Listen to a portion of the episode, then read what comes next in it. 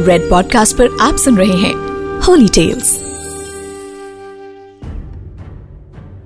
कई बार आपकी एक छोटी सी गलती आपकी पूरी मेहनत पर पानी फेर देती है। और ऐसा अभी नहीं, प्राचीन काल में भी कई बार हुआ है। इसी पर आधारित आज मैं आपको सुनाऊँगा गुरु बृहस्पति के पुत्र कच्छ की कहानी। नमस्कार। मैं हूँ हिमांशु शर्मा और रेड पॉडकास्ट के होली टेल्स में आज आपको मैं सुनाऊँगा देवताओं और दैत्यों के बीच हुए एक युद्ध की कहानी, जिसमें मुख्य किरदार बने बृहस्पति देव के पुत्र कच्छ, लेकिन उनकी एक गलती ने उनकी जीवन भर की मेहनत पर पानी फेर दिया। तो आइए शुरू करते हैं।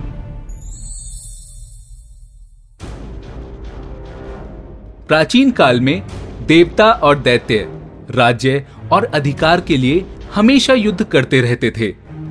देवता अपने गुरु बृहस्पति से सलाह लेते थे और दैत्य अपने गुरु शुक्राचार्य से परामर्श करते रहते थे। इधर इन दोनों के गुरुओं, बृहस्पति और शुक्राचार्य में भी होड़ थी। दोनों एक दूसरे से खुद को बेहतर सिद्ध करने में लगे रहते थे। बृहस्पति देव वेदज्ञ थे। वेदों के ज्ञाता। वहीं शुक्राचार्य को वेदों के ज्ञान के साथ साथ एक अतिरिक्त विद्या और आती थी, जिसका नाम था मृत संजीवनी विद्या। अब इस देवता और असुर संग्राम में देवता बड़ी वीरता से असुरों के साथ युद्ध करते और उनके हाथों कई असुर सेनापति मारे जाते थे। पर दूसरे दिन वे फिर से जीवित होकर युद्ध के मैदान में आ जाया करते थे। देवताओं को यह रहस्य समझने में बड़ी कठिनाई हो रही थी। तो वे अपने गुरु बृहस्पति देव के पास गए। और उन्होंने उनसे कहा, गुरुदेव, ऐसे तो हम असुर सेना का कभी संहार कर ही नहीं सकते। उनका तो हर सैनिक या सेनापति मरकर ज़िंदा हो जाता है। और हमारा सारा युद्ध में किया हुआ परिश्रम व्यर्थ हो रहा है। तब गुरु बृहस्पति ने सभी देवताओं से कहा, देवों, मैं इसके लिए असहाय हूँ। दैत्यों के गुरु शुक्राचार्य को मृत संजीवनी विद्या आती है। उसी का प्रयोग करके वे असुरों को ज़िंदा कर देते हैं। लेकिन यह विद्या मुझे नहीं आती। तब इंद्रदेव ने बृहस्पति देव से कहा गुरुदेव, आपकी तरह शुक्राचार्य ने भी तो आपके पिता देवर्षि अंगिरा से शिक्षा प्राप्त की है। फिर भला उन्हें यह विद्या कैसे मिली और आप इस विद्या से कैसे वंचित रह गए? तब बृहस्पति देव ने कहा, देवराज, ये बात ठीक है कि मेरे पिता अंगिरा के गुरुकुल में ही हम दोनों साथ साथ पढ़े हैं। पर पिता अंगिरा का मुझ पर अधिक स्नेह था। इसीलिए वे हम दोनों को असमान भाव से शिक्षा देते थे। सात्विक गुणों वाली शिक्षा देने में उन्होंने भेदभाव नहीं किया। पर शुक्र को अपनी उपेक्षा लगती थी। इसलिए एक दिन वो महर्षि गौतम से परामर्श करके तामस शिक्षा प्राप्त करने के लिए भगवान शिव की शरण में गए। तब भगवान शिव की सेवा आराधना करके शुक्राचार्य ने उनसे संजीवनी विद्या प्राप्त कर ली। आज उसी अतिरिक्त विशेष ज्ञान का प्रयोग वे अपने यजमान असुरों के लिए कर रहे हैं। यह सुनकर इंद्र ने कहा, गुरुदेव, अपने और पराय के भेदभाव से अक्सर यही होता है। पर अब कुछ उपाय कीजिए कि इस विद्या का लाभ हमें भी मिले। तब बृहस्पति देव बोले, देवराज इसके लिए आप मेरे पुत्र कच्छ से अपनी सहायता के लिए निवेदन कीजिए। तब देवराज इंद्र ने कच्छ को बुलाकर सारी बात बताई और कहा कि कच्छ, आप जाकर दैत्य गुरु शुक्राचार्य की सेवा करके उन्हें प्रसन्न कर दीजिए और उनसे संजीवनी विद्या सीख लीजिए। इंद्रदेव की ये बात सुनकर पिता और देवताओं की सहमति लेकर कच्छ शुक्राचार्य के पास जाने के लिए तैयार हो गए। और एक दिन वे गुरु शुक्राचार्य के पास पहुंचकर उनसे निवेदन करने लगे। गुरुदेव, मैं महर्षि अंगिरा का पौत्र, बृहस्पति देव का पुत्र कच्छ हूँ। मुझे पिताजी ने आपके पास भेजा है, ताकि मैं आपका शिष्य बन सकूँ, आपकी सेवा करूँ और आपसे अतिरिक्त विद्या प्राप्त कर सकूँ। आप भले ही असुरराज वृषपर्वा के राजपुरोहित हैं, पर हैं तो भार्गव वंशी ब्राह्मण ही। इसीलिए आपको भी देव यज्ञों में भाग लेने का अधिकार दिलाया जाएगा। कच की ये बात सुनकर शुक्र ने अपने सहपाठी बृहस्पति के पुत्र एवं आचार्य अंगिरा के पौत्र कच को बड़े आदर से अपना शिष्य बना लिया। कच भी अपने आचरण सेवा और व्यवहार से शुक्राचार्य तथा उनकी बेटी देवयानी का बड़ा प्रिय हो गया। फिर कुछ दिन इसी तरह से बीत गए और दानवों को भी इसके बारे में पता चला। जब उन्होंने सुना कि देवगुरु बृहस्पति का पुत्र कच्छ उनके गुरु शुक्राचार्य के आश्रम में रह रहा है तो उन्हें शंका हुई कि कहीं कुछ भेद की बात अवश्य है। बृहस्पति ने अपने पुत्र को अवश्य ही कोई भेद लेने भेजा है। इसीलिए हमें इस कांटे को यहाँ से हटा देना चाहिए। एक दिन कच जब आश्रम की गाय चराने के लिए वन में गया तो असुरों ने कच को वहीं मार डाला। शाम को सारी गाय आश्रम में वापस लौट आई, पर कच नहीं आया। ये देख देवयानी ने अपने पिता शुक्राचार्य से कहा पिताश्री, गाय तो कब की गोधुली वेला में आश्रम में लौट आई हैं, पर कच अभी तक नहीं आया। लगता है असुरों ने उसे देवगुरु का पुत्र होने के कारण मार डाला है। तब शुक्राचार्य ने अपनी पुत्री देवयानी से कहा, बेटी, चिंता मत करो कच हमारे यहाँ बृहस्पति की धरोहर है। मैं असुरों का यह दुष्कर्म सफल नहीं होने दूँगा। ऐसा कहकर उन्होंने अपनी संजीवनी विद्या का प्रयोग करके कच कच कच तीन बार कच को पुकारा और थोड़ी ही देर में कच गोचर से दौड़ता हुआ आ गया। कच ने शुक्राचार्य से मिलते ही उन्हें सारी बात बताई कि किस प्रकार असुरों ने उसे गोचर में ही मार डाला था। पर असुर कहाँ मानने वाले थे? कुछ दिन पश्चात उन्होंने फिर से कच्छ को पुनः जीवित देखकर एक नई योजना बनाई। इस बार उन्होंने कच को मारकर उसे जला डाला और उसकी अस्थियों की राख को वारुणी में मिलाकर गुरु शुक्राचार्य को पिला दिया।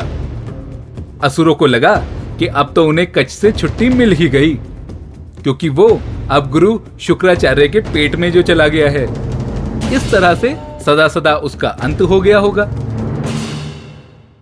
लेकिन देवयानी ने जब एक बार फिर से कच को लापता पाया तो उसने फिर से अपने पिताजी से पूछा।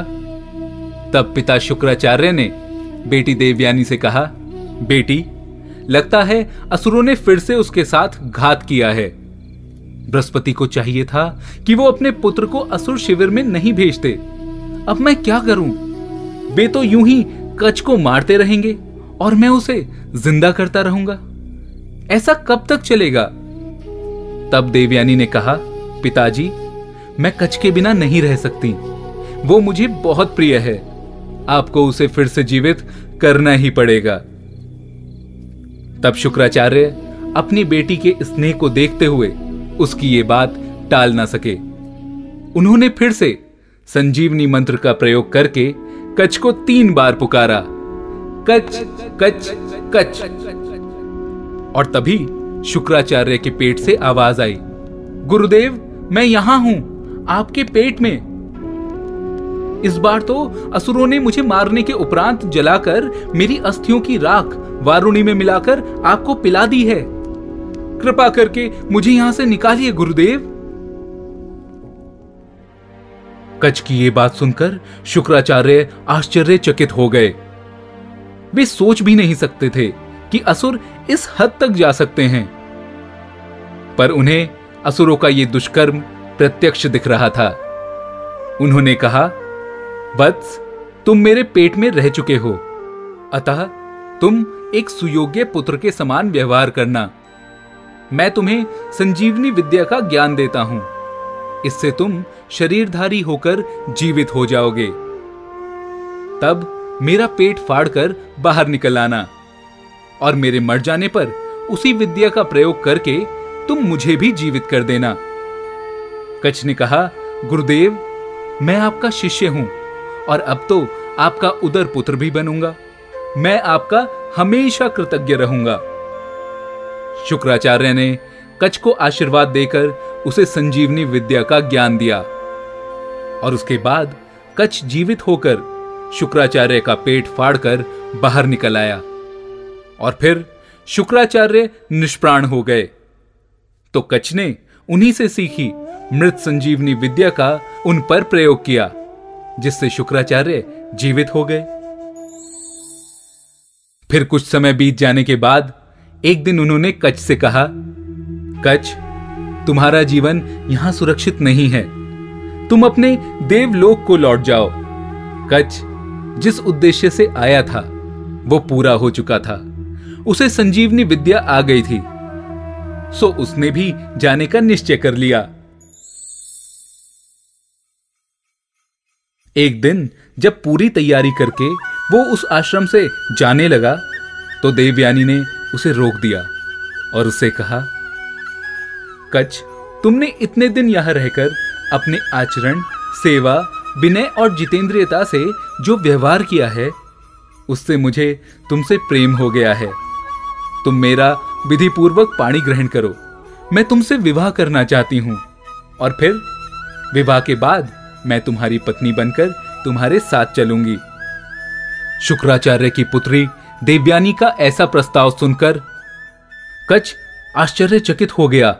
उसने तुरंत देवयानी से कहा, बहन, ऐसी अधर्म की बात तुम्हारे मन में कैसे आई?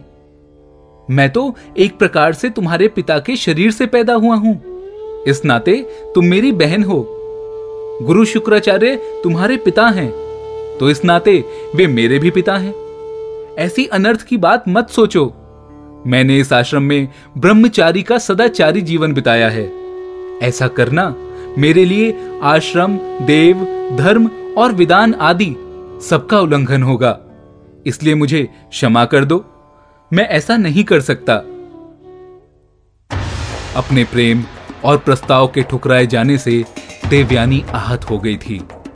उसे क्रोध आ गया और वो क्रोध में भरकर कच से बोली कच यदि मेरी याचना नहीं स्वीकार कर रहे हो तो मैं तुम्हें श्राप देती हूँ कि यहाँ से प्राप्त ज्ञान तथा सिद्धि तुम्हारे कभी किसी काम नहीं आएगी। देवयानी का यह श्राप सुनकर कच ने हंसकर कहा, बहन तुमने ये शाप अपने काम के वशीभूत होकर मुझे दिया है। ये शाप धर्मानुसार नहीं है। मुझसे ये विद्या सिद्ध नहीं होगी, पर जिसे मैं सिखाऊँगा, उसे अवश्य सिद्ध होगी, क्योंकि विद्या कभी नष्ट नहीं होती। अब जब तुमने मुझे ये श्राप दिया है तो मेरी ओर से भी इस शाप का प्रतिदान ले लो। भविष्य में कोई भी ब्राह्मण कुमार तुमसे विवाह नहीं करेगा। ब्राह्मणेतर जाति के किसी युवक से तुम कभी विवाह नहीं कर पाओगी। इसके बाद एक प्रकार से वे दोनों ही शापग्रस्त हो गए थे। कच कभी संजीवनी विद्या का प्रयोग देवों के लिए नहीं कर सके और देवयानी को भी क्षत्रिय राजा ययाति की रानी बनना पड़ा। मैं हूँ हिमांशु शर्मा और रेड पॉडकास्ट के होली टेल्स में आप सुन रहे थे बृहस्पति गुरु के पुत्र कच की कहानी। कच कच कच ऐसी और कहानियों के लिए जुड़े रहें द एस्ट्रोलॉजिक डॉट कॉम के साथ फेसबुक इंस्टाग्राम और यूट्यूब पर। धन्यवाद। You were listening to Red Podcast Holy Tales, written by Himanshu Sharma, audio designed by Ayush Mehra. Send your feedback and suggestions right to us at podcast at redfm.in.